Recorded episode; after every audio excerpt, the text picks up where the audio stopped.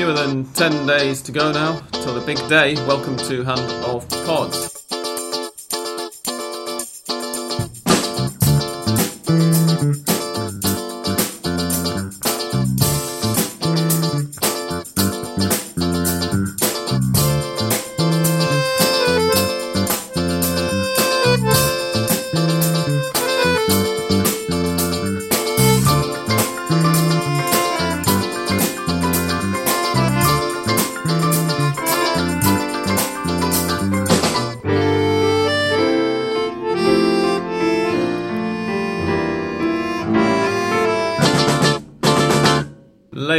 Gentlemen, boys and girls, welcome to episode 305 of Hand of Pod, the internet's finest English language Argentine football podcast. I'm Sam Kelly, and I'm joined by Andres Bruckner.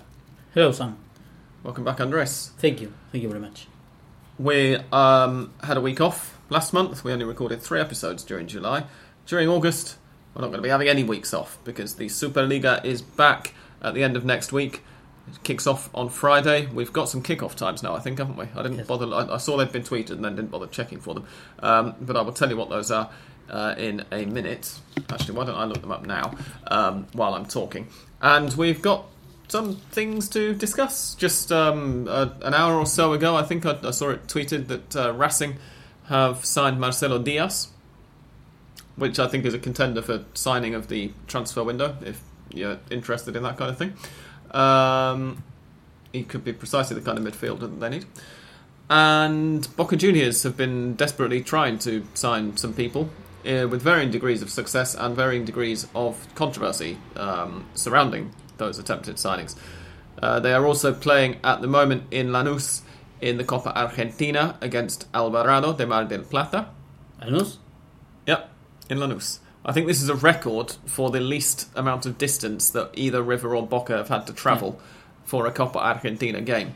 There might possibly, maybe, have been one in, in the, the conurbation as well at some point, but uh, since the Copa Argentina was, was reborn a few years ago, River and Boca have had to, both of them, travel vast distances across Argentina, a country the size of a continent, if you're from Europe, remember, um, in order to play teams who often are from not particularly far away from their own stadiums. Um, and so uh, I was a bit surprised when I saw yesterday that, that Boca were getting to play this one in Lanús. But apparently they've both been promised, um, while we're on the subject, I can't remember whether it was from this year or whether it's going to be from next year, that River and Boca will both have at least one match in each Copa Argentina uh, in the Greater Buenos Aires region, I think, so their fans don't have to go too far to see them. Oh, I will take advantage uh, that you mentioned uh, Copa Argentina to, uh, well, fix a, a mistake I made the last in the last episode when River was about to play against Villa Dálmine. I think I said they were the rivals were from General Rodriguez, which is in the west of Greater Buenos Aires, but they are from Campana. And you are right when you said you said that they were from the north, and it is from the north, not from the west. The, the, they are rivals, and well, that doesn't change anything. But uh, uh, I think I, I don't know why I said they were from from there. I I think that uh, Atlas are from there, another rival that River had in the previous Copa Argentina. Yeah, Atlas, yeah, that sounds Yes. familiar, yes. Um, I've, I've just clicked a button on your headphones, Andres, and it's, it's made it sound a Oh. little bit clearer, but I don't know what it is. Oh, is that it's, the noise uh, I think it's the pause pause button because if, when you play music, it's uh, Ah, okay. it's hands free. That would explain why I couldn't really hear myself when we were talking at the start, so Oh. that's good. Um, anyway, that uh, opening weekend fixture list, if you're in Buenos Aires and, and you want to uh, go to a game, or indeed if you're elsewhere in Argentina and you want to go to a Superliga game, we have two matches on the Friday. Those are Vélez Sarsfield versus Newell's Old Boys and Tigre versus San Lorenzo at 7 and 9, respectively. Um, on Saturday, there is a lunchtime kickoff, one quarter past one, Gimnasia versus Argentinos in La Plata. At 3.30, Union host Aldosivi. At 5.45, all of these kickoff times are, of course, Argentine time. I always feel like that sounds pretty obvious, but I always get somebody, when I tweet out the kickoff times or whatever, saying, Is that your time or mine? Well, clearly mine. Um, Patronato uh, against Colon um, at quarter to six. At eight o'clock on Saturday evening is Belgrano against San Martín de San Juan in Cordoba. Sunday, I was really looking forward to this season, hoping that there were not going to be any 11 o'clock kickoffs, but there are 11 o'clock kickoffs still. Uh, the Sunday one in this first round, they've picked one that I think is going to be one of the more attractive matches, in fact, of that first round. It's Boca versus Talleres. Um, at quarter past one, Godoy Cruz host Estudiantes. At half past three, Lanús host Defensa y Justicia. At quarter to six, it's Rosario Central against Banfield. Huracan versus Racing is the 8 pm kickoff um, on Sunday. And then that is it. Where are River? Why is there no kickoff time for the River game there? Because it's wrong. It's not Huracan Racing. It's Huracan River. Ah, there we go. So Huracan versus River. That makes more sense. That's why Racing are, are listed twice there, isn't it? Yes. Huracan versus River at 8 o'clock on Sunday evening. And then on Monday, there is one match Atletico Tucumán um, versus Racing Club at 9 pm. Uh, remember, Independiente versus San Martin de Tucumán is postponed because Independiente are going off to Japan to play the Suruga Bank Trophy or whatever it's being called this this month, um, having won last year's Copa Sudamericana. So they'll be playing the. I think it's the winners of the Japanese Cup last season, or it might be the winners of the No, Japanese it's not the J League. I, I think it was some sort of League Cup when um, when River played it a few years Oh. ago. But let's But to make things uh, not very good for your well, you're, we, won't be very glad to hear that Holan or Holan uh, said that this cup was very important for them uh, as the everything that has to do with traveling abroad and playing uh, against a, a, a club from another country means a lot for an Argentinian team, and well, that happens to be with, with Independiente, and uh, even when you what, and I I also agree with you that that uh, playing a single match, even when it's in Japan, uh, you can consider that a cup. no. But well, uh, it's Suruga Bank uh, Cup or Championship, how it's uh, called. I, I, my, my general rule of thumb is that if it is uh, undeniably less important than one of the things that you've got to win to get into it, then it's not a proper trophy, in my opinion, uh, regardless of how many matches you have to play. Uh, it is the winners of the J League Cup, so not the J League itself, uh, against the winners of the Copa Sudamericana. Um, and that is a trophy that has so far been won twice by Argentine sides. They are the most successful non Japanese nation. Um, Arsenal in 2008 won the very first one, and River, of course, in 2015. Um, so Independiente will be looking to uphold Argentina's proud tradition in this prestigious um, championship. And uh, and they said, or I think Holan also said that uh, the the importance uh, given to this championship trophy match, friendly, whatever, is that they if they win it, and that's why they say it's important. They can reach Boca in terms of number of trophies Aha. they they got. Of course they can, if you include all the little shitty ones that Yes. both of those teams have won. Not that no other teams have ever won shit trophies, of course, but um, yeah, you know what I mean. Um, so that's uh, why Independiente aren't going to be playing their, their first match of the season is going to come in the second round.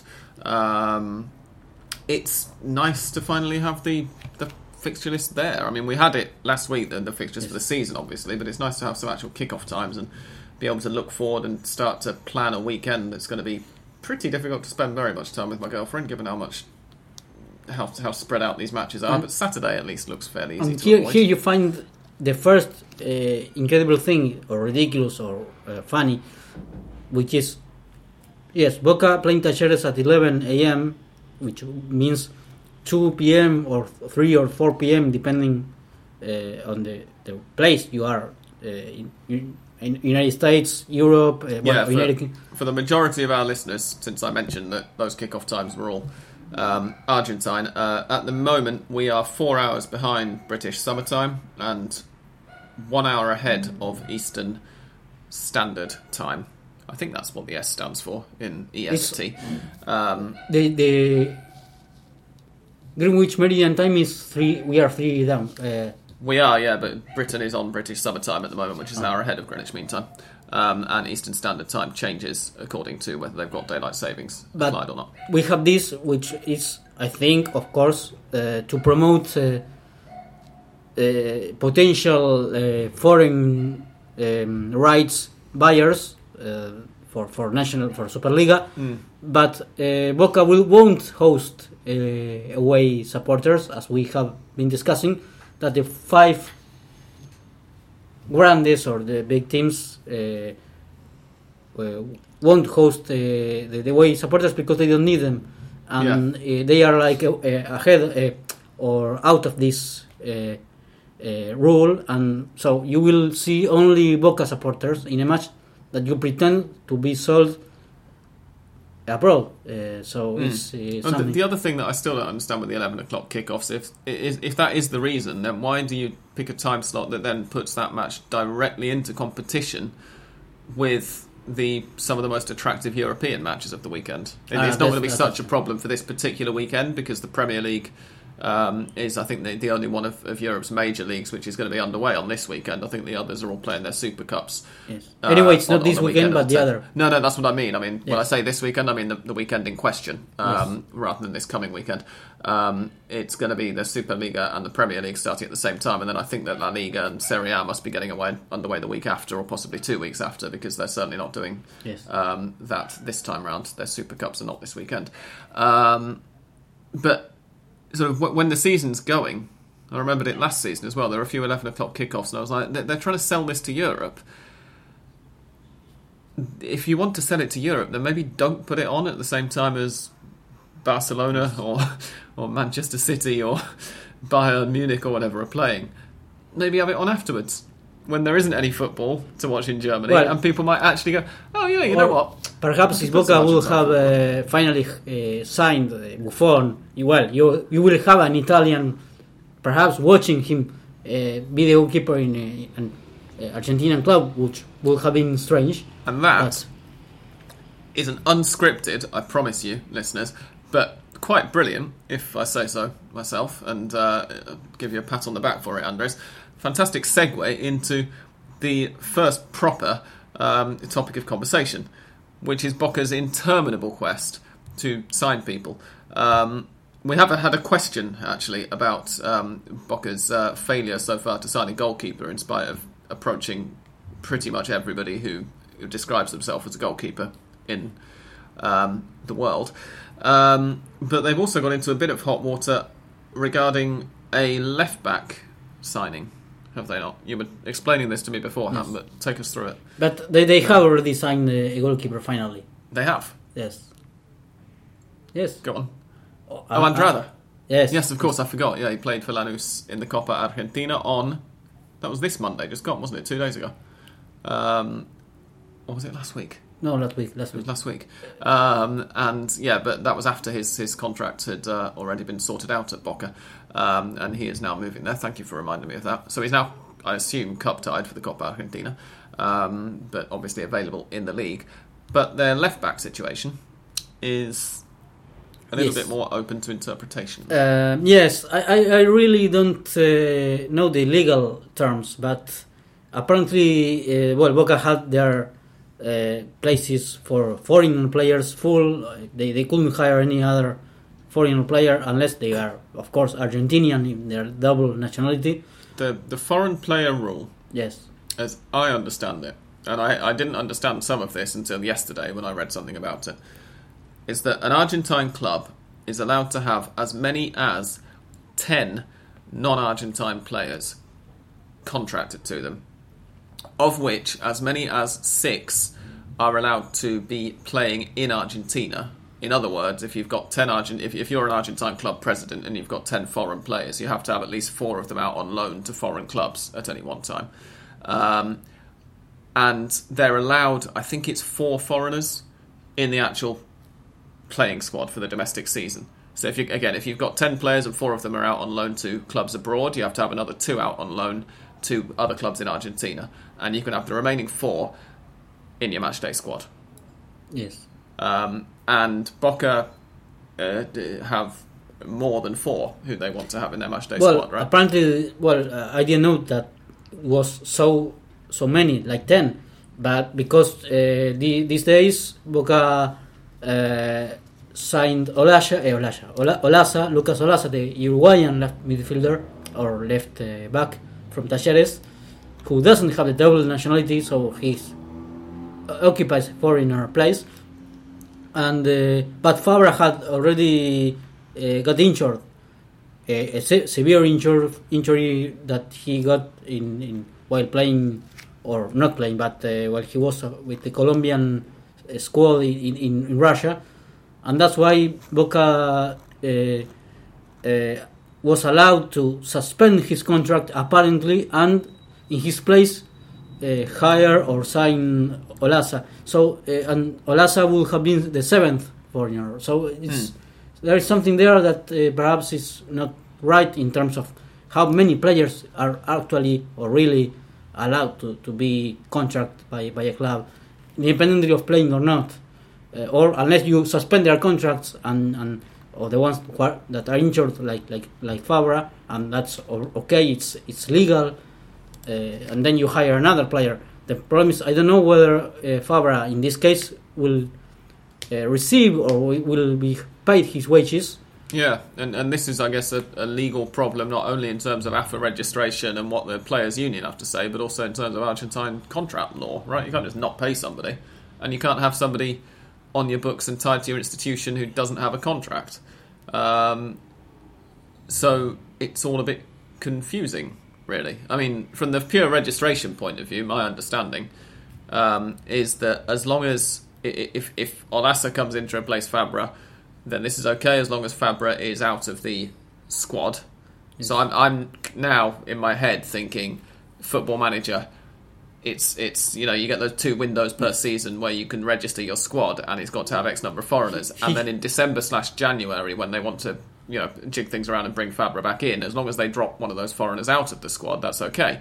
But if you're only allowed to have a certain number actually contracted to you, then are they just hoping that one of the other foreigners picks up a long term injury in just January so they can cancel his contract and Yes. and bring Fabra back in? Or it's it's you, very you leave him alone. He's injured, and, and if, apart from that, you, you leave him with no contract. Uh, it's really strange, even when it's legal, because uh, you you look for, for the players and they have six foreigner. Okay, that's legal. That's that's right.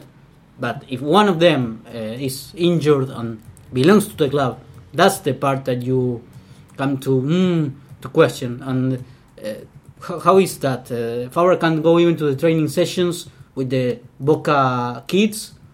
Uh, he can appear by the club uh, as his contract is suspended. That's something really, really strange. Although, whilst we have been talking about this, I have just seen a tweet pop up uh, which says that Boca are negotiating at the moment with San Lorenzo to sell Sebastian Perez to them, Ah. who, of course, would therefore free up a cupo as a foreigner slot. I've also just realised, because the second half just kicked off two minutes ago, um, that we didn't actually tell you what was happening in Lanús.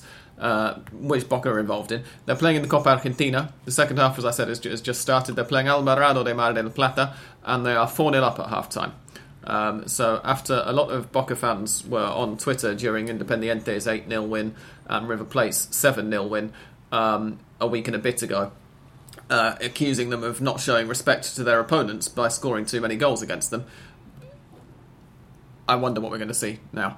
Um, presumably, Boca will take their foot off the gas and allow Alvarado to score two or three goals and make it uh, respectful for them. Was a bit merciful uh, with Villa Dalmine as they uh, scored only three and conceded one, so it was softer. Did they? Yes. They didn't concede one, did they? Yes. Oh, they did. I forgot about that. Sorry, it was 7 1, wasn't it? I, I said No, three one. I I mean against Villa Dalmine, Ah, the, the right. the following match. Yes, right. Yeah, I'm getting. Uh, River have played again in the Copa Argentina Yes. since we recorded. Yes. That was on Saturday, wasn't it? I completely forgot about that one. Uh, and won 3 1.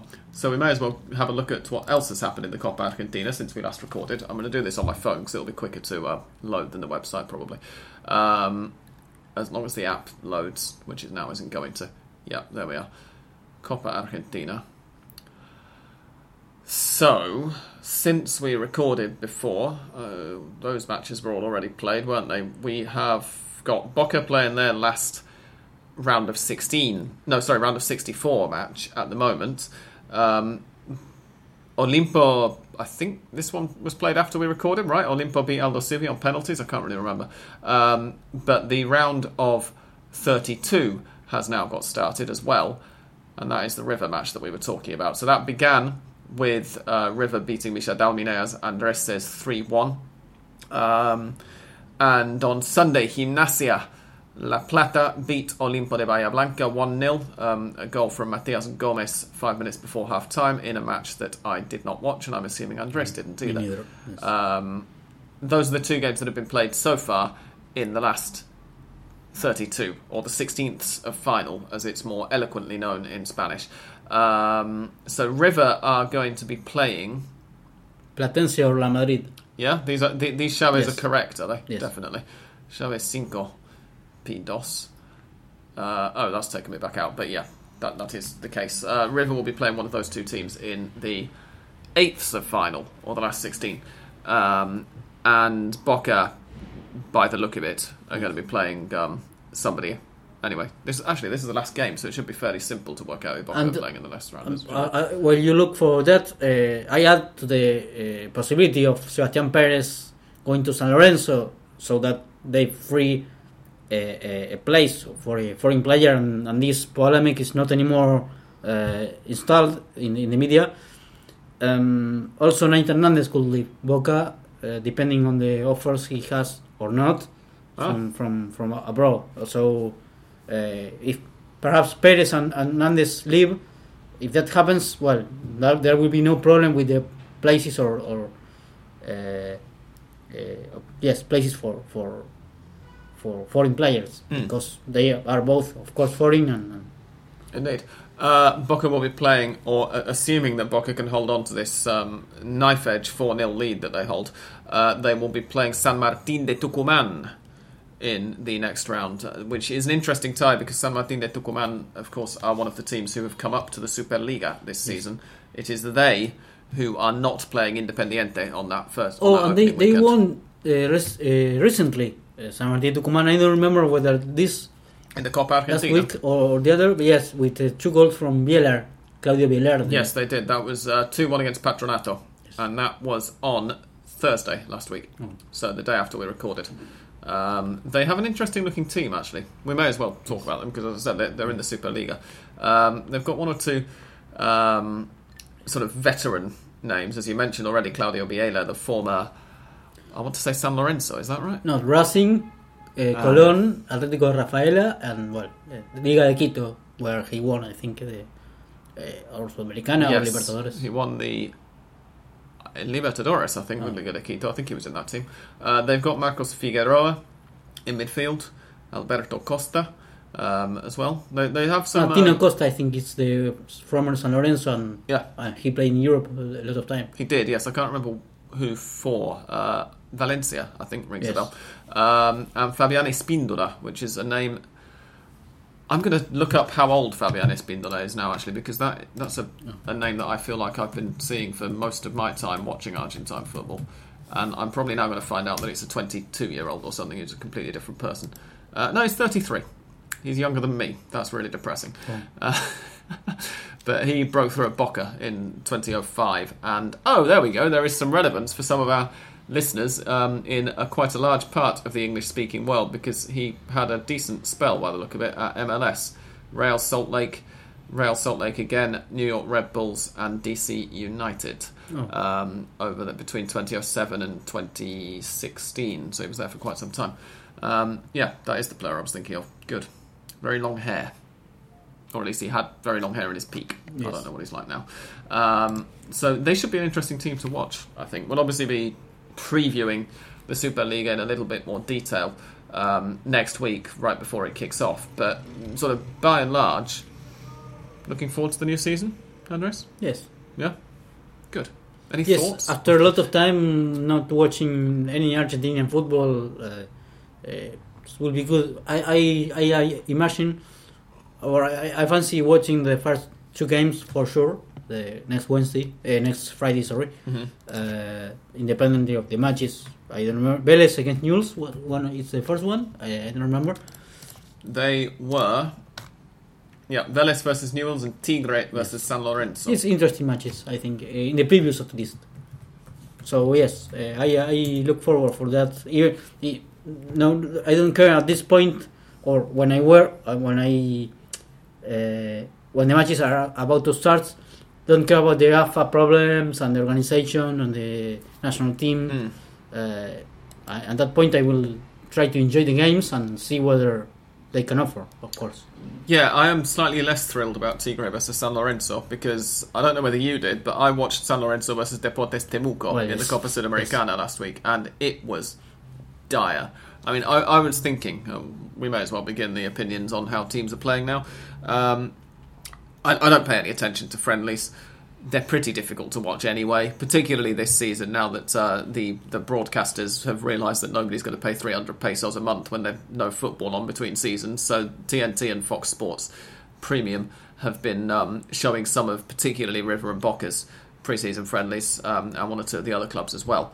But I was kind of thinking, well, San Lorenzo are bound to have sort of taken a look at themselves over the break, realised that they were playing atrociously ugly football um, and not particularly well uh, this season. Boca have just scored a fifth, by the way, from a corner.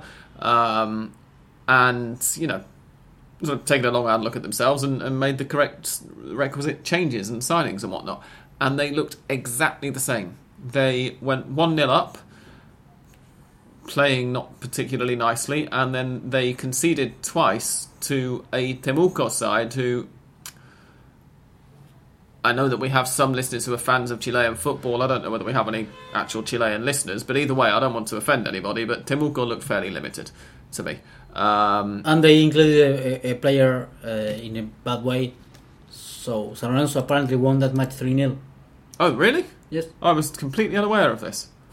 So Temuco now have to win the home leg 4 0 in order to get through. Unless it hasn't been confirmed. I think it was confirmed. So, Oh, wow. uh, I shall Google that. yes. I thought you, you knew that, but yes. No, no, I, I didn't. I mean, I, I, obviously, the more important thing is, of course, the. Unless, well, the um, result is 2 1, but uh, then it was uh, uh, San Lorenzo asking Conmebol for the points because of this. It's similar to the Chapecoense uh, problem last last year. Uh, Yeah. This. Oh, unless The there most- is no official. The most recent headlines that are popping up on Google right now are from two days ago when CONMEBOL had agreed to hear it. Let's see, past 24 hours. For the moment, it doesn't look like a decision's been made, but I hadn't even heard that that was happening. Oh, yes. I've, I've been doing some editorial work for the last uh, it was days. The player that it was included by Temuco apparently not in a regular way. It was uh, Requena, um, Mm. and uh, yes, uh, San Alonso uh, asked for that, and I, uh, as far as I thought or as I I knew, uh, this was official, but well, apparently it wasn't. Uh, Huh. Marcelo Salas is the president of Temuco, by the way. It says here.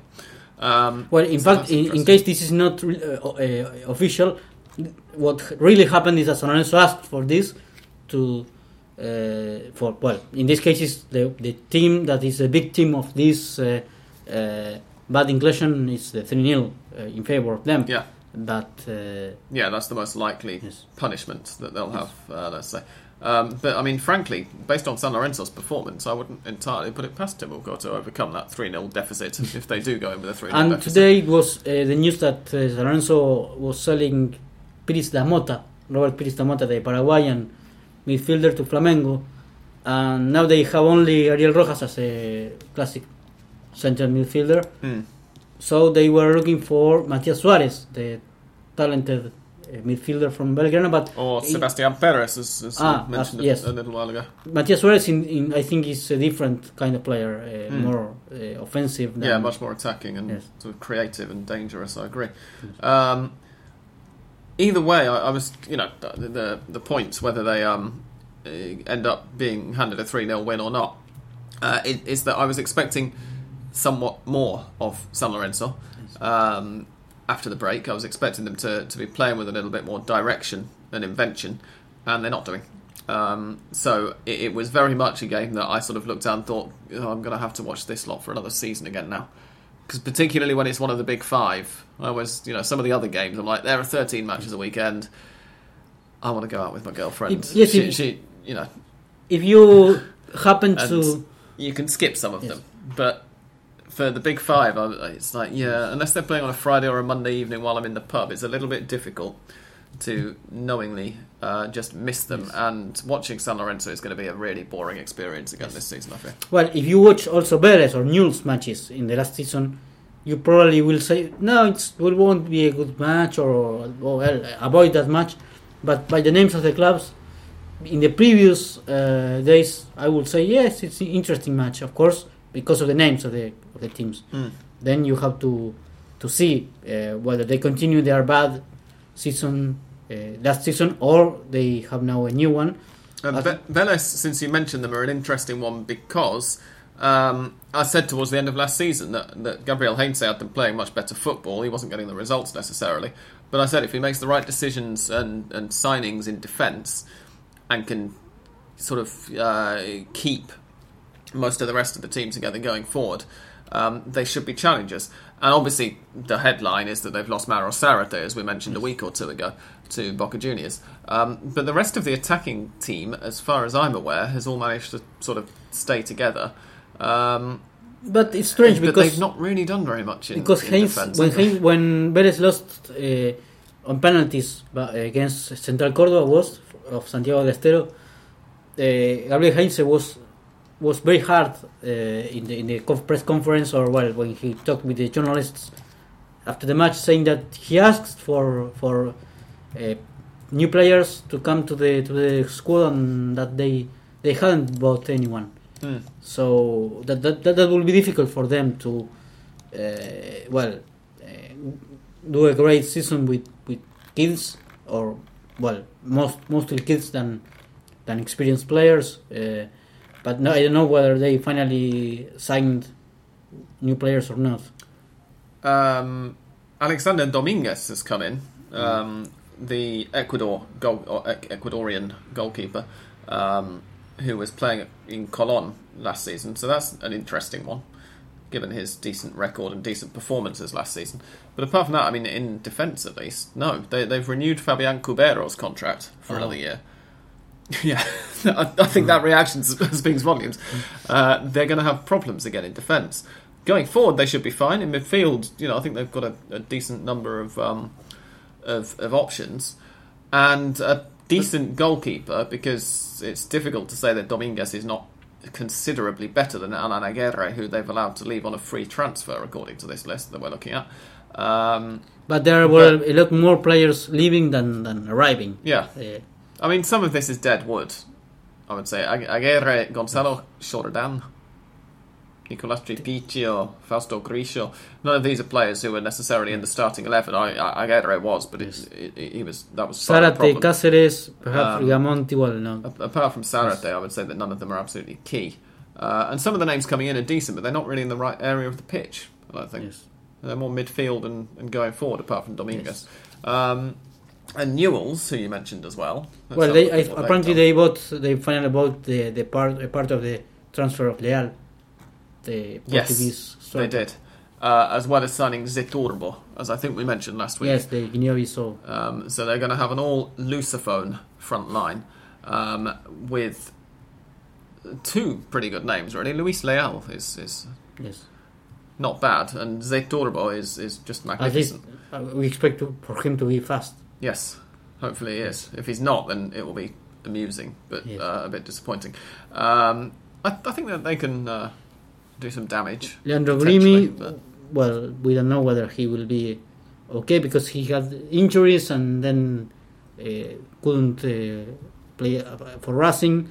Uh, but if you hear that name, he could be good. Yeah, Then- Ma- Mariano Bitolo, who for some reason they've Albacete. written down as Bitolo here, um, from Albacete, is a, a name that um, sounds interesting to me. I'm assuming it's the Bitolo I'm thinking of, um, who was in Spain for a while. And Joel Amoroso is um, back as well, having spent a season or two at Belgrano. Um, so Yes. both of those are sides that I think can improve on last season based on, on what they did in the second half of last And, season. and Ivan Piris, yeah, the another Paraguayan, is is right? Mm. Is it right? I think so. Because not Amota, but Piris. I think he's. Yes, in terms of names, Newell's has interesting signings. He is then- Paraguayan. yes. He's a fullback. Yes. carry on. Sorry. No, that uh, in in terms of, of, of names of the signings, uh, Newell's uh, apparently had good ones, but of course we have to see to watch them in action. So, uh, but it sounds interesting. Indeed. Um, we have been recording for 34 minutes, so I'm going to call half time now. Um, we will refill our glasses, or I'll refill my glass, and Andres can keep on drinking from his because he's only got halfway down. Um, and when we come back after the break, we will answer some questions. And there was definitely something else that I was planning on think, um, talking about, so I'm going to try and remember it during this break, and we'll discuss that as well.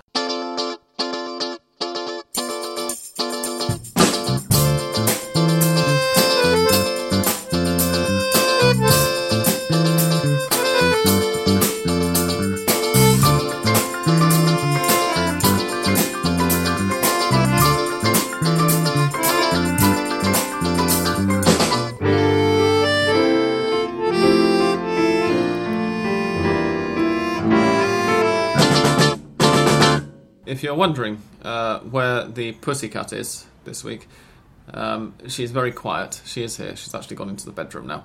Um, she had her ovaries taken out on Monday, and as a result, she's currently wearing the collar of shame, looking like an extra from The Handmaid's Tale, um, and doesn't really want to talk to me at the moment. But I tried to fashion a little jacket from her. Um, Yesterday evening, me and my girlfriend cut up a pair of my boxer shorts um, in order to cut some leg holes in it and try and tie it round her. And she promptly took it off and started biting at the wound.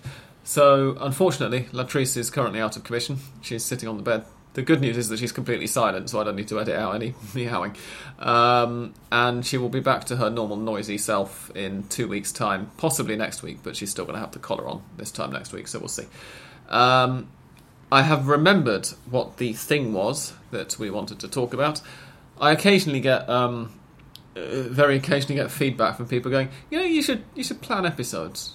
That- That'd be really good if you planned episodes, but it's not really the hand of pod style, and it certainly isn't my style in anything that I do in life. Um, unless you're going to offer me a job, in which case I'm very good at for planning. Uh, I promise, and that, that last line was just a joke. Um, but uh, anyway, I remember eventually. It's the national team and the situation, both regarding the identity of the first team manager and the identity of the um, slightly confusing uh, job title. We're not really sure what the job title is exactly, but some sort of general coordinator of youth sides. Um, how have they been doing in La Alcudia, by the way? I, I think they performed They have won right? against Murcia and Ecuador was the other match. It's not actually getting reported here, but I should have a Wikipedia page for it somewhere.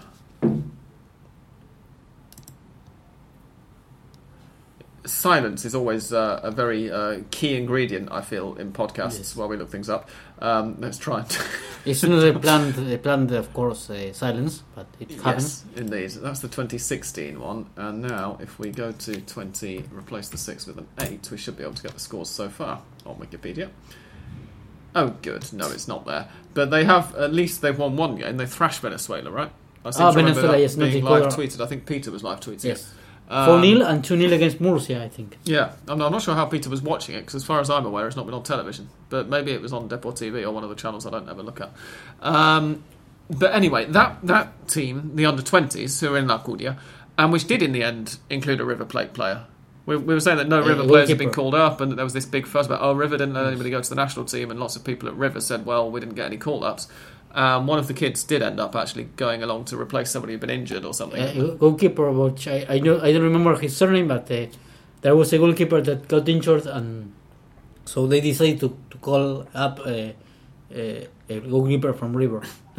uh, yeah, they, they had said that they had said that River didn't uh, want to give out Relacer and Ferreira, because Ferreira even is playing now. Yeah, now he is playing in the in the first division, uh, not as a, in starting lineups, but uh, jumping to the matches in the last 15, 20 minutes. So now they have an excuse for not calling, for not giving them, giving him to the to the national team. But in the previous uh, days, it was said that River didn't give them, and well, the from River, they say that there wasn't any collab. Yeah. So At any rate, that one is being managed by Lionel Scaloni and Aimar. Thank you, Pablo Aimar. I've forgotten the name of the other person, which is a bit embarrassing now that you've reminded me who it was. Um, that is not to say that it's Lionel Scaloni with Pablo Aimar as an assistant or Pablo Aimar with Lionel Scaloni as an assistant. They are both the manager. It, it's the second time that I'm aware of in Argentine national team history um, that a sort of commission or committee has been um, managing the team. The previous one, the most famous one, was the senior national team in 1958 in Sweden for the World Cup, uh, when there were three directores técnicos of the Argentine national side, um, in which oversaw that disastrous campaign, which included the 6-1 defeat to Czechoslovakia. Um, but at any rate, the plan at the moment, well, there isn't one is there? Because the, the AFA put as much work into their for planning as I do into episodes of Hand of Pod. The difference is, of course, that the AFA's job is slightly higher stakes. Um, so, Andres, I mean, t- take me through what you were telling me just before we started recording about Angelici talking to Tapia and, and all of that Well, stuff. uh, apparently there was a meeting between Angelici and Tapia. Well, the, the of course the most important men in the at AFA today, uh, because they were they had some arguments or they weren't. Uh, they had different visions uh, related to, to the to, to national team and the manager and the sports director who who should be the, the, the ones to hold those those positions uh, and their their positions uh, talking about that are still uh, far away one from each other but in the in, in the uh, one decision that they did agree was in that that the, the national team won't have any uh, coach until the, the the end of the year uh, Mhm. official I mean the coach to be the one uh, uh, in charge of the of the national team the successor in- to Jorge yes. Sampaoli. so the rumors say that they will offer Scaloni and Placente. Uh, Placente no, Placente was with Aimar in the under 17 and 15 uh, national teams, I think. Uh, that they will uh, pro- propose Scaloni and Aimar to be the, the intern coaches, uh, so that they can go to the to the friendlies that are in the uh, pro- programmed or planned in the, in the FIFA dates. Well, the idea finally is apparently is not to uh, withdraw those tournament, those friendlies, but to go with these intern coaches. Uh, yeah. So that's the, the, the, the meeting they had and the decision apparently that they took. So if you are a listener who is in, uh, ooh, where are those matches? I think it's California, isn't it? And then the other one's in the MetLife, I believe, in uh, New Jersey. I think the first one's in California. Uh, who have already got tickets for Colombia and Guatemala. thank you. I was going to say Nicaragua. I knew it was somewhere in that region. Um, then don't panic. It looks as if Argentina will be playing, even if it might not be an Argentina, who are managed by. Actually, no, hang on. You'll definitely have heard of the person managing it. If it's Lionel Scaloni and, and Pablo Aimar, uh, not least because we just mentioned them, but also because you know you've heard of them. Maybe not in, in terms of football management, but certainly um, in terms of football in general. If you're listening to this podcast, I would hope that you've heard of both of those people. Um, so it looks like the games will be taking place. There was a, a thing on, um, uh, I think it was on TNT. I, I saw it via Twitter uh, with Veronica Brunati, who is a very um, good and well connected um, journalist who works for TNT, uh, saying, I think about a week ago or so, that there was a danger that Argentina were going to put out of those matches if they couldn't find a manager in time. Um, I would guess that this decision to just go ahead with with Scaloni and um, and Aimar managing the team is as much as anything to do with the fact that somebody must have told them, look, you realise if you do that, you're going to be losing a lot of money, right? Yes, they Uh, have contract uh, now. Precisely. That's why uh, they will go there. Uh, and there's another ma- another name that was rumored to be to as, have possibilities to uh, hold the charge of of uh, sports manager or sorry sports director Mhm. uh, that you mentioned before we started recording, which is Tocalli. Yes, indeed. Um, Hugo Tocalli, who I guess most of our listeners, if you've heard of him, will be aware of him as having been the successor um, in the youth um, set up to uh, Jose Pekerman after, Yes. after Pekerman uh, left the Argentina youth setup to become Argentina manager, the, the full national team. Tocalli took over from him and had an even more successful spell in charge of the under 20s. I think he won two under 20 World Cups, didn't he? And Pekerman had won one. Is that right? Because he won in 2005 and 2007. I think both of those World Cup wins were um, Yes. were uh, in in were under Tocalli, whereas Pekerman's was the 2003 or 2001. I can't remember which one. Anyway, he won one. 2001 was the one in playing in Argentina, the World Cup. Yes, you mean? possibly. Yes. Yeah, might have been. If Um, you, you mean the World Cup play in Argentina was 2001? Yeah, Uh, and then with with uh, Saviola, Romagnoli, Maxi Rodriguez. Yes, and that was the one that they won under Pekerman. yes. And then the 2003 one I think it was Tocalli. Yes. was that Pekerman as well though? No, they didn't win it. They won 2005 and 2007, I think. Yes. Anyway, Tocalli uh, was even more successful, if I remember correctly, than Pekerman um, at, nas- at youth national team level. And also, of course, did a really good job during that time of continuing to send players up to Pekerman's national team. And then later on, a lot of those players ended up graduating. And one of the problems that Argentina have had, as we saw in the World Cup just gone, is that there are very few players now making that same step up. There were two players in the squad from the World Cup past, uh, I think that's right, who had been um, in the youth teams under Tocalli. Virtually none, or none at all, um, who had been in the youth teams who who've served under any of Tocalli's successors, basically. Um, and so to get this plan together that they keep talking about, they keep on using the word project. Um, the idea is to bring Tocalli in. They are also looking, I think it's now looking increasingly likely that Alejandro Sabella could very well come in in some sort of sporting director capacity. There have been a lot of uh, things said in the press in the last few days about how he's really up for it, but he wants to see that the that the AFA um, are serious about it. And it's likely to be, whether it's Sabella or Pekerman who come in in that role, that is probably going to affect enormously the identity of the next manager. And as a result, I guess, they have accepted that they're unlikely to sign a new manager until December. There's also no real rush, is there? I mean, as long as you make sure you've got somebody in, um, you know, with enough time to prepare for the, for next year's Copa America, I guess there's, it's not as if they need a manager tomorrow. If they've just got some friendlies coming up, and if they've got a, a fair idea of how to get. Anyway, there is a fact that I think that will happen, which is that, uh, for example, if uh, um, Sabella or Pekerman are one of those of them are the sports manager. Sorry, I, I say manager. It's sports director, and they are the ones to choose who will be the coach of the national team. Mm. There will there will be a lot of people behind them, uh, giving their opinions anyway.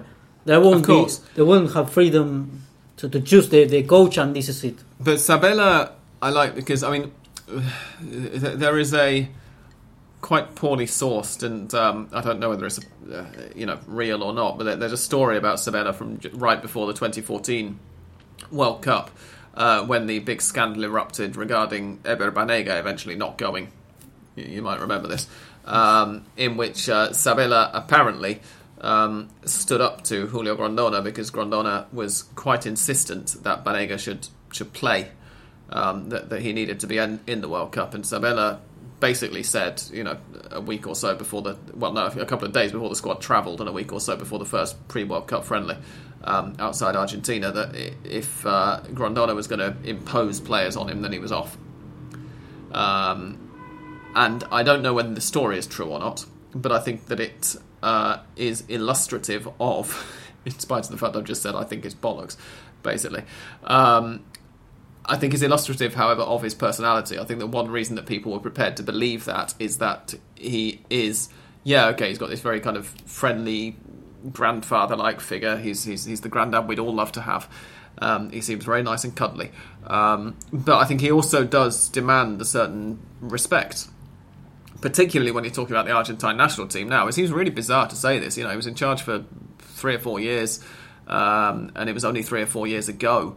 Um, but having got them to a World Cup, having uh, final, having exceeded expectations so much, and having done it all with, with such a sense of sort of quiet dignity and not raging against people, and even since then, he's not come out and said this and that and the other about about things as some former Argentina managers and players have done, um, I think says a lot. And therefore, I kind of wonder whether, okay, obviously Diego Simeone, for example, or Mauricio Pochettino are completely unattainable from the AFA's point of view. But whether managers who are in their kind of stratosphere, who might not otherwise look twice at them, might just think, well, you know what, if if Sabella's going to be fighting my corner, if he's going to be a sporting director, if, if he's going to be there to, if I'm having an argument with, with the AFA board to go in there and, and help me out, maybe I might consider it. Even though Simeone himself is, is obviously going to say no for the moment. Um, but whether Sabella might just therefore make the whole organisation a bit more palatable to everybody. Um, and I wonder whether some of that is is therefore why they're looking at this this idea. They're aware of their reputation to Yes. anybody who's travelled outside Argentina and to an awful lot of people who haven't as well, and are kind of thinking, okay, how can we insulate ourselves and allow the manager to feel insulated from us to a certain extent? Um, I think the same thing would come from Pekerman as well, but Sabella, I think, has has sort of at least that public persona um, in more ways than one, as I, as I mentioned. Um, that, that might help to convince people. And, and there is something that is real, which is something that also helps someone to be uh, to have to be willing to, to, to go somewhere or to live, which is, for example, Gareca, or now it's in the middle of a apparently a corruption case from the president of the Peruvian Federation, and he will be Gareca's not involved in this. no, no, no, corruption no. But he he didn't want to go to a meeting where where where the president of the federation will be will be, so that he's not in the in the photograph, Uh-huh. and that that uh, problem or that case will make him make the decision that well to leave. Hmm. But, uh, but uh, apart from that, he he's being loved by people and by the players, same as uh, Pekerman in, in Colombia.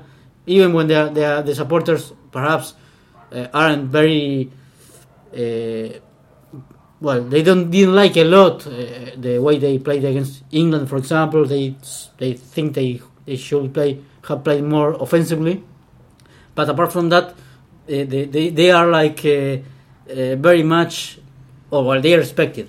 Uh, Gareca in Peru and and and Pekerman in Colombia, uh, and here they are. I think they have the fear, or, or they think they won't be uh, respected, and the, the first two or three negative results they will be sacked, and of course that that's something to take into account.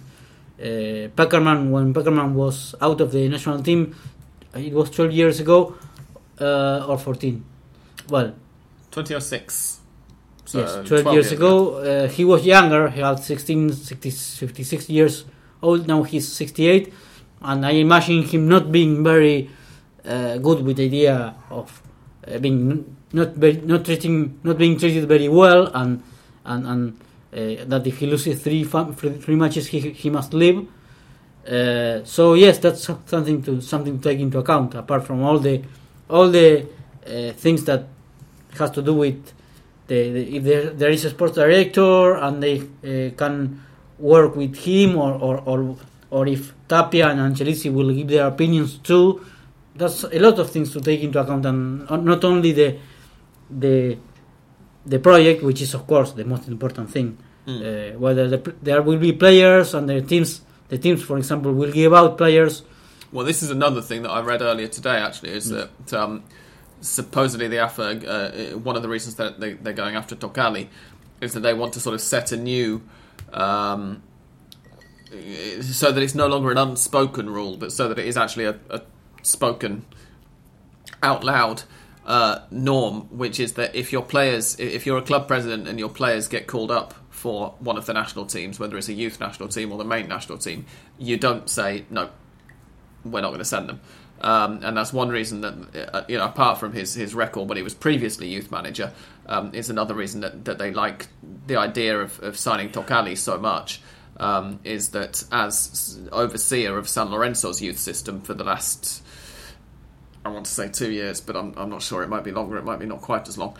Um, he has always been, whenever they've had players called up for the under 20s or for the under 18s or whatever, he's always been perfectly happy. And in fact, uh, for L'Alcudia, there are a couple, two or three San Lorenzo players involved in this side. One of whom, um, Cod, Cornelio, no, Cornelio's the one who's based abroad, isn't it? But one of whom is is um, would have been uh, probably in the San Lorenzo lineup against Temuco, and even um, Biaggio, the the first team manager at San Lorenzo, didn't say anything. He, he said, "No, the national team's above everything else. He's going. Um, we don't have him to call on." Uh, even though, uh, according to FIFA's rules, you know it's not a FIFA competition, so San Lorenzo would have been perfectly within their rights to say no, we're not letting him go. Um, and they they want to try to instill that attitude into more of it. And, and I think that this is a whole thing. A, there was all this talk about oh, are River, you know, not letting players be called up, or have they just not had anybody called up? Um, but B, both Sampaoli when he was going to be the person taking them to La L'Alcudia, and then suddenly couldn't get the squad together, and also Martino before him uh, three years ago. Was that three years ago? Two years ago, wasn't it? Yeah, Yes. of course it was. Um, when he was trying to put the Olympic team together, suffered from, and Martino particularly, suffered from clubs refusing to release players for training and refusing to release players for, for the squad. Um, in Martino's case, this also obviously combined with the fact he hadn't been paid for seven months, that his staff hadn't been paid for seven months. It, it was a way of pressuring him into finally giving up, and, and as it happened, it worked. Um, but uh, they, they want, I suppose, to sort of reset this and, and get people into thinking, and particularly get clubs into thinking again that actually, if you have a number of youth team prospects called up for the national team or for a youth national team, then you should bloody well let them go. Um, and it's going to help the, the development of the Argentine national team in the long run. Um, so I think, although I question the AFA's motives, and we both do uh, an awful lot of the Yes. time, on this one, I think it's difficult to argue with the sort of solution that they're proposing at the moment. But we'll have to wait and see what comes of it. Yes, the, the, I, and another thing is that you wonder whether the the decisions they make are, uh, or I mean, there is a rumor now that this Tocalli they want Tocalli to to be in charge of the uh, national teams.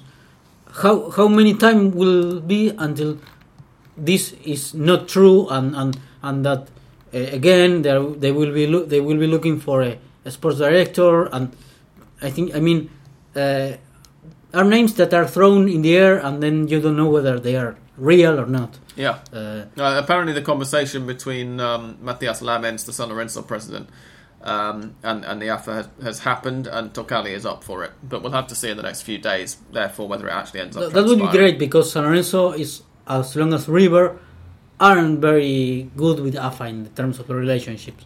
Mm. Are even they are out of AFA. Uh, they are they they are in with the Superliga, but uh, in terms of the national team and well the uh, committee in in, in AFA, uh, they are out. So Yeah. If they can agree with that, well, that would be great. Absolutely, it's, it's a start.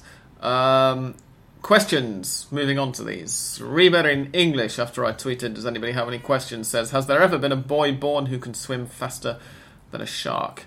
Um, I referred this to uh, Guinness World Records correspondent Ralph Hannah, who is on Twitter as Paraguay Ralph, and who is not sure about a boy, but apparently there is an entrant. Um, No.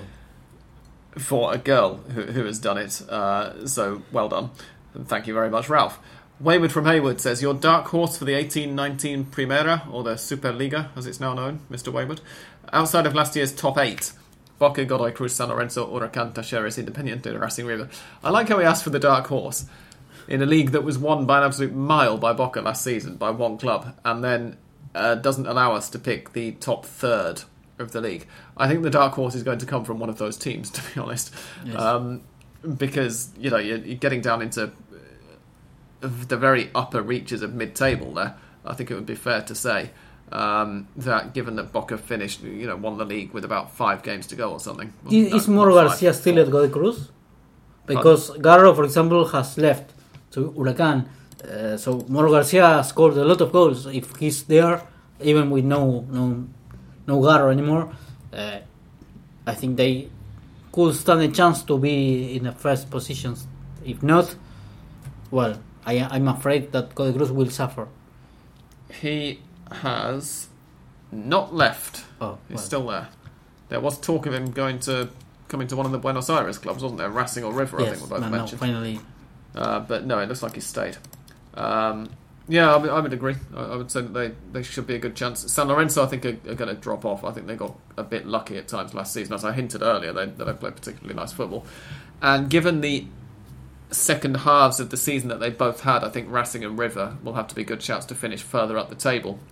But in River's case, particularly, a lot is going to depend um, on whether they can, whether they decide to take the league seriously or whether they sack it off for the Libertadores, as they have been doing uh, annoyingly quite a lot. I say annoyingly because it's not as if the league is particularly taxing in terms of fixtures when you've only got this season twenty. Is it twenty five? It is isn't it? twenty five rounds of fixtures um, to play. Uh, but yeah, that's uh, the answer that we have so far. Darren Paul. Any idea where I could hear some Racing fans chat with a River fan about an upcoming game? Yes, I'm shameless. The answer to that one, Darren, as Darren well knows because he's one of those Racing fans, um, is the Racing in English podcast who got my mate Tom on um, from the River in English um, Twitter. Uh, I was going to say feed then, but that's not the, the right word, is it? Profile um, to join in with a preview of it's next week, isn't it? The Libertadores. Yes. of course it is. Yes, next it's Wednesday. right before the. Um, One week. To is it match. Wednesday? I thought it was on Thursday. Uh, If it's on Wednesday, that's going to bugger up our recording plans, isn't it? Well, now, now I have the doubts, so I, I will look. At any rate, they've previewed it, uh, so go and listen to it. Darren Paul also says, "Can you believe that we're in for another season of Ivan Pillud? I'm on. I'm obviously delighted. He's the beating heart of Racing. Um, I think English Dan, well, he, he's responded to this with a, a GIF, in fact, which gives us an idea of his reaction. Uh, he's not too happy with it. If I was a Racing fan, I don't think that I would be either." Uh, Waymond from Hayward is back again, and he says Libertadores final will likely be Argentina versus Brazil. If so, which club do you fancy to represent each nation?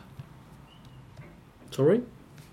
Which which Argentine club and which Brazilian club do we think have the best chances of reaching the Copa Libertadores final?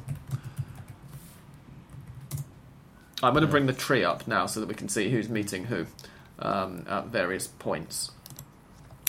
Well, I think Gremio is one from is the one from Brazil, and it's, it will be harder in, in the term, in the case of Argentina because there we we have uh, well River and Boca of course, Racing Independiente, so it's difficult. So, at the moment, the top half of the draw, bearing in mind, of course, that yes. none of the round of 16 has started yet, is Boca Juniors against Libertad.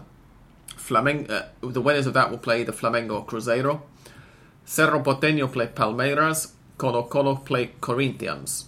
So those are going into the quarterfinals, and then one of uh, two of those teams will be the semi-finals, and in the other semi-final, Atletico Tucumán uh, or Atletico Nacional will play Estudiantes or Gremio for a place in the quarters. In the uh, sorry, in the quarters.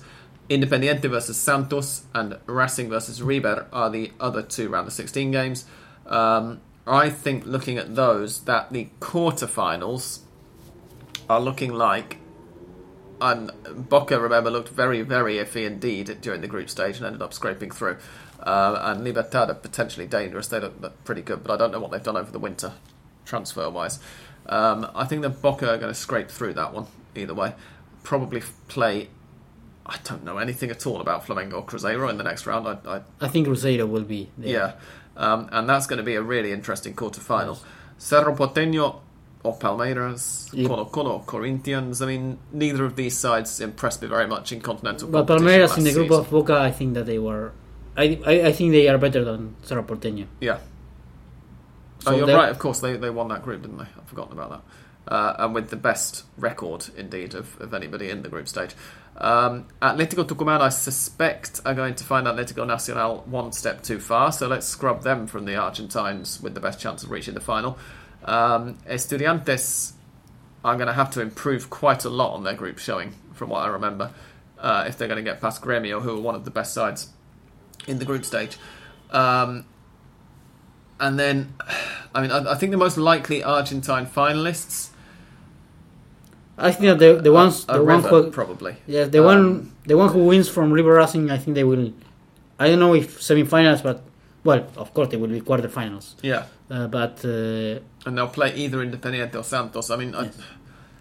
I- if if it's I, I think the River have the best chance of the Argentine sides to get to the semis, um, and of the Brazilian sides, It's Grêmio or Palmeiras for me. but but River Grêmio would be the semi final, wouldn't it? That's the thing. Yes. Um, and so yeah, I, I think you're probably looking at Palmeiras based on the that groups. really good group stage, and that means they probably won't do it because the strongest team in the group very, very, very rarely do well in the knockout stages in the Libertadores. Um, that's as much of an example uh, of an answer, sorry, as we can give you there.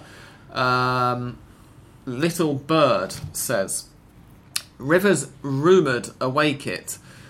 An homage to Torino after so many years, just in time for the 70th anniversary of Superga, or is it just a random idea? If the former, if it is an homage to Torino, then why is it purple instead of maroon? Are you Uh, aware of the? I've, I've looked up the kit. It's definitely purple. I have not No, heard anything about Torino mentioned. Think um, The context for this, in case anybody is, is not aware of this, is that River, after the Superga crash, um, were the first team, I think possibly the only team, to, to offer um, Torino a friendly and, and fundraising. And ever since then, the clubs have been quite sort of friendly, and, and they tend to maybe once every decade or so, one of them will put out an alternative, a, a change kit um, that is a bit of an homage to the others' home kit. Yes. Um, no, but in this case, I don't think. but in this case, yeah, I, I'm- don't think it is this time round. They, a- they did one. Rivers last one was. I want to. It was since I'm, I was here. I'm sure they put out. They had a maroon away kit, maybe three or four years ago. I think. Yes. Um, Oscar Per Mulder says, not much of a question. In fact, it's not a question at all, it's just a statement. Um, but Argentine clubs and the Superliga should look towards the audience from outside Argentina. Making English language Twitter accounts would be the first and easiest step. Also, removing geo blocking from highlights and goal videos would be nice. I don't think the Superliga YouTube account does have geo blocking unless you're in Germany, where everything's blocked. Um, Oscar is not. I checked his, his um, profile. He's in Estonia, according to that. Um, so I'm not sure, but I, I haven't sort of heard any Twitter people um, when I put up the, the links to goal videos and stuff saying I can't see this. So I've always assumed So, that it's uh, not geoblocked. I think that uh, for now, what, the only thing that they have been doing is that uh, uh, polemic uh, decision of putting Boca or River to play at 11 a.m., even Mm. when you have already said Yeah, it will compete with uh, the European major clubs. Um, but I think the idea is that, uh, if not, it's really hard to understand why they put a, a, a match with one, one of the two most important uh, clubs in the or teams in, in, in the country at, at that time. It's uh, I think there is no other reason, even when, as I said before, uh, and we have discussed this last episode, there will be away fans, but not for River and Boca. So it's really strange. yeah. Um, I mean, other than that, it's it's pretty difficult to really argue with what Oscar is saying because obviously we're an English language Argentine football podcast, so of course we agree that uh, people should do more to try and expose Argentine football in the English language. Um, there are, uh, as Oscar also says, a lot of English um, uh, fan-run English um, language Argentine accounts, and there is also one official one which belongs to Newell's Old Boys. Um, there are one. I think the competitions really kind of have to lead the way on this. The you know at continental and national level, and there are one or two um, plans afoot let's say, to, to launch English language coverage in an official capacity of uh, some things. Yes. That's all I can say for the moment, but uh, keep your ears to the ground is what I will suggest. Um, Yes, first uh, I think first decision will be to uh, for the clubs, like happens with a lot of clubs in Europe, to have official English language accounts and to uh, uh, perhaps uh, give the possibility to buy I don't know merchandising from out from up, from up abroad. but that's for the kit manufacturers, that's not the clubs who do that. Yes, of course, You know, but to to work together together and try to. I, I think everything means money in this case. Yeah, yeah, yeah. But I mean, for the for the clubs themselves, they license the right to make the kit, and then that's it. The manufacturers, you know, in Boca's case, Nike, in Rivers' case, Adidas, decide where they're going to sell that kit. So if, if for Yes. instance, you're in Europe and you really want to get hold of the new River Plate shirt, which you should because it's beautiful because there's no sponsor on the chest, um, and because it's a really nice design anyway. Um, you need to contact Adidas and, and, ask them why they're not stocking it. You, you don't need to contact River at all because they have no say in the matter. Yes. Uh, Paul Richardson says, Question Why are Boca finding it such a struggle to sign a goalkeeper? They have been linked with quite a lot over the past few months. That's the understatement of the century. Um, but as Andres says, they have now managed to sign one. So, uh, question invalidated, Paul, I'm afraid. But we don't blame you for not having heard about it because I had completely forgotten about it as well. Uh, but Esteban Andrada has now been signed. Ian Flux says, It's a few years late, as is everything on this podcast, don't worry. But why didn't Julian Speroni get more caps for Argentina? Numerous player of the seasons at Palace and a consistent performer. Was it because he was playing at a lower level, perhaps? We got a few questions about this when he was actually uh, playing well at Palace, and I think that, yeah, lower level is probably a big part of the reason. Um, the Championship has very little no, it doesn't have very little visibility in the... Argentina. It has no visibility in Argentina.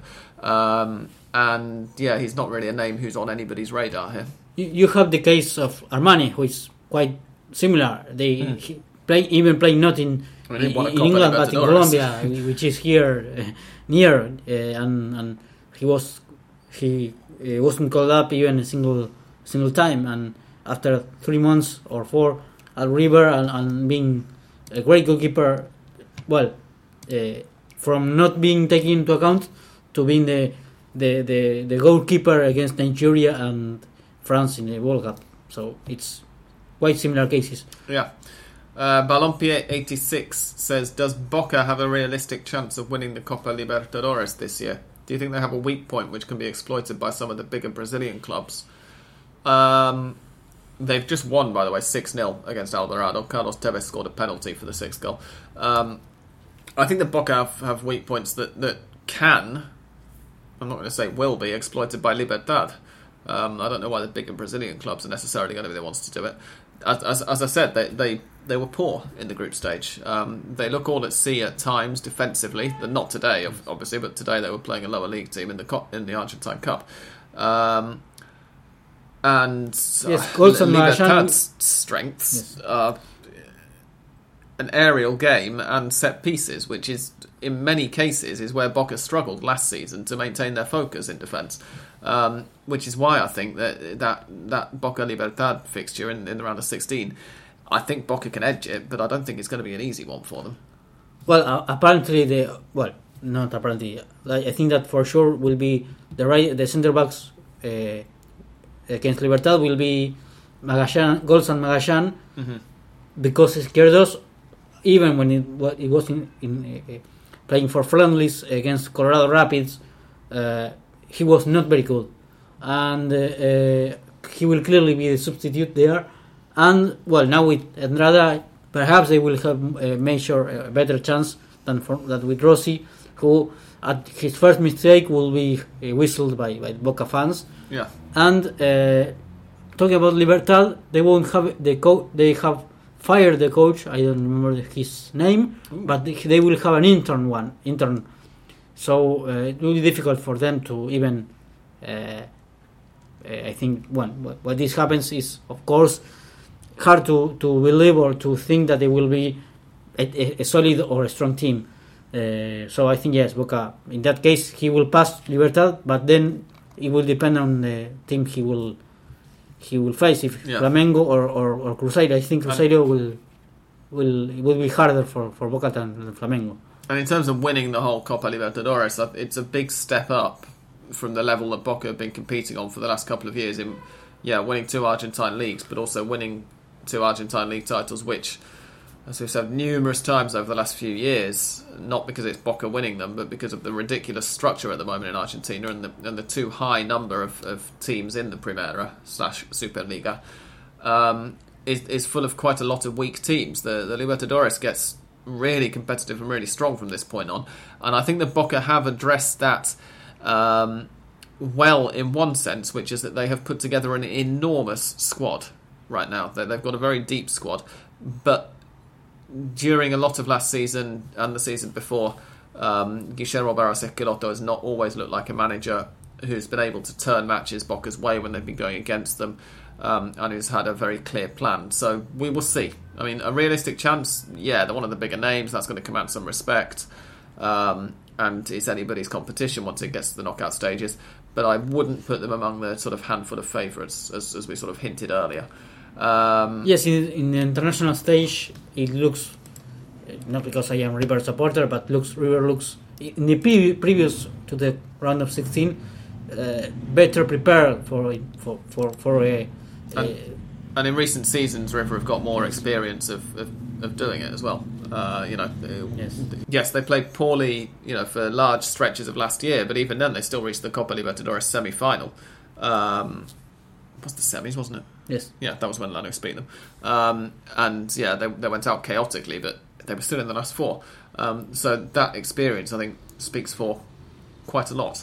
Uh, that was the last question.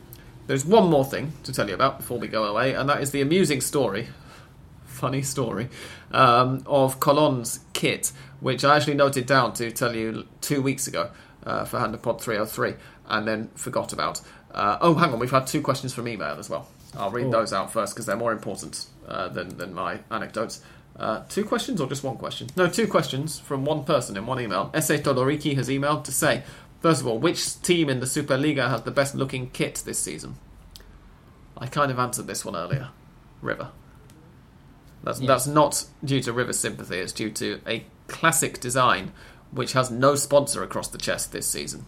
They have sleeve sponsors. It's a very well known Chinese um, mobile telephone manufacturer who are not giving us any money, so I'm not going to tell you their name. Um, but there is nothing across the centre of the chest because they played hardball over the price, basically, and they, for at least the next few months until December, River are going to be playing without a sponsor, and it happens to be this season a particularly nice design for the shirt as well. So these two factors have combined, I think, to make it basically unbeatable, yes, in yeah, my opinion. I agree.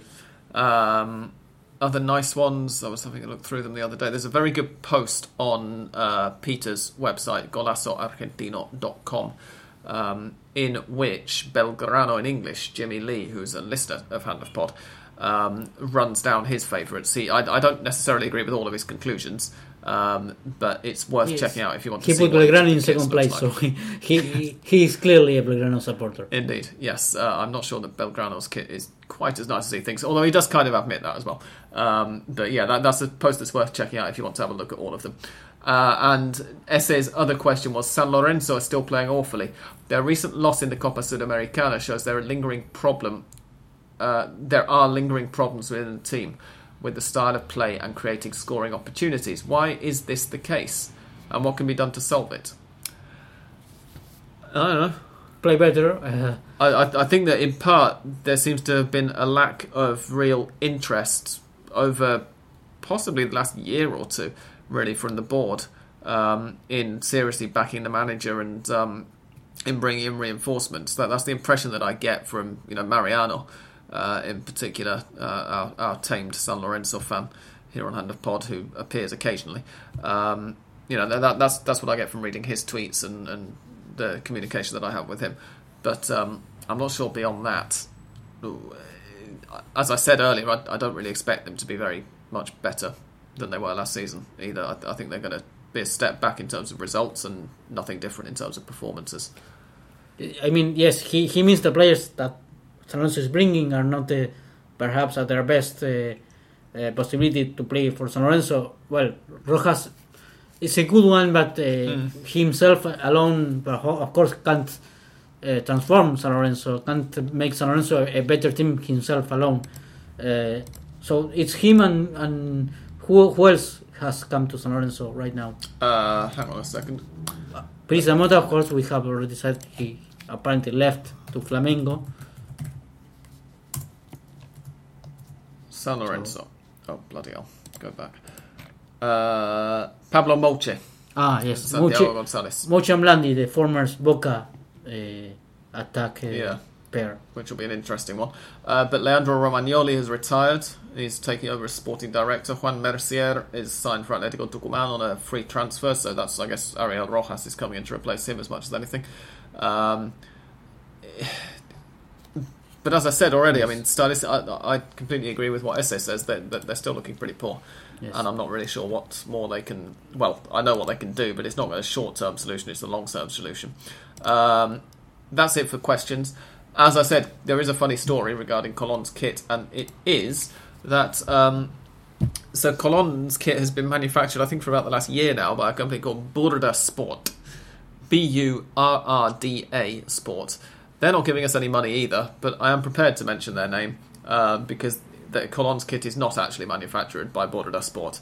Um, Sport are a company from Qatar, apparently, um, and they used to be based in somewhere in Europe, and the brand was bought a few years ago after the company went bankrupt, and it was sort of relocated to to Qatar, um, and for some time now, however long it is, Colon, and they're not the only Argentine club I think who, who have uh, got this company's logo on their kits, has, has been uh, manufactured by this company, and the new Colon shirt designs came out a few months ago for uh, you know, Argentine clubs have a habit of just, or, or uh, manufacturers for Argentine clubs have a habit of launching shirt designs sometimes in the middle of the season or whatever. It's, it gets quite confusing, and they they look pretty bad. Um, and there was one Colon fan in particular who was really unhappy with the piece of shit that uh, Burda Sport had given his club, so he tweeted them. He looked them up on Twitter and he tweeted them, Why haven't you given us a better kit than this? You know, we used to have Umbro and now you lot are doing this. This is a bunch of. Uh, give us a nicer shirt. And their response was, we don't make kits for anybody in Argentina or for anybody for that matter in South America. So we're not sure what you're talking about. Um, and apparently, this some speculator, some Argentine businessman, had when this Qatari company bought the Burda Sport brand, this guy had bought the name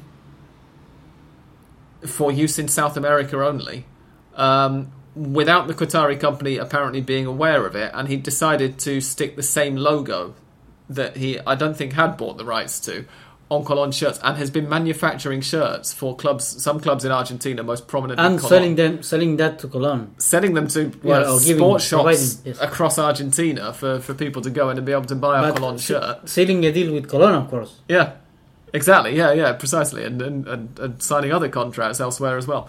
Um, and so, yeah, this this came to my attention through basically looking up what people's new shirts were like a couple of weeks ago, and I thought that's that's quite funny, and I should probably mention it on Hand of Pod. And um, you know, welcome to Argentina if you if you're not already familiar with how things work here.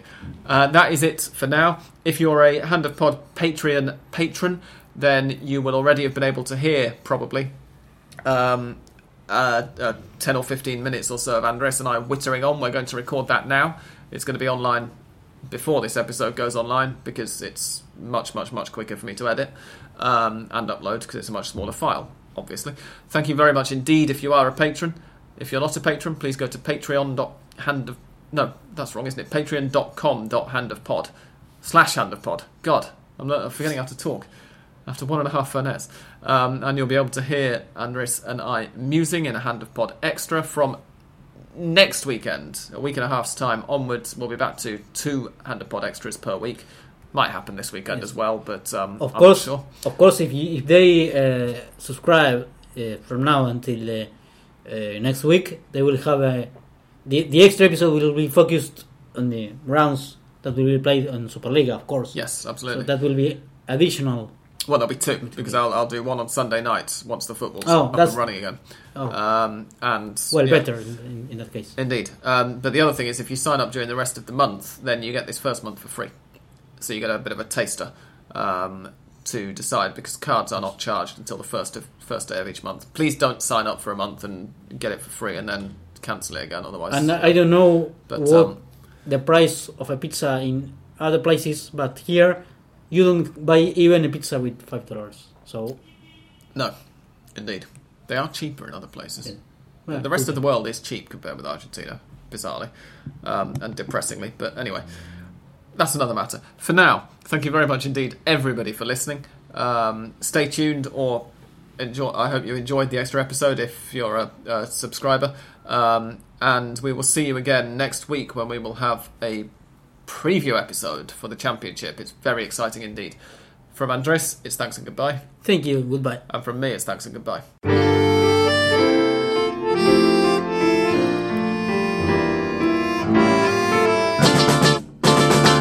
Two full time scores.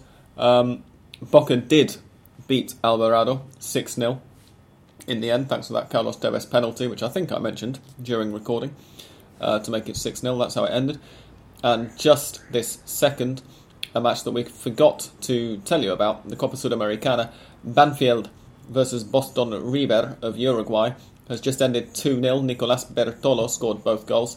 Um, the first leg of that one was last week, and it finished 1 0 to Boston River in an absolute downpour in Montevideo, a very poor game, more due to the conditions than to the fault of either team. Uh, and Banfield have managed to come back and win the tie 2 1 on aggregate. So they advanced to the last 16, I think it is, of the Copa Sudamericana.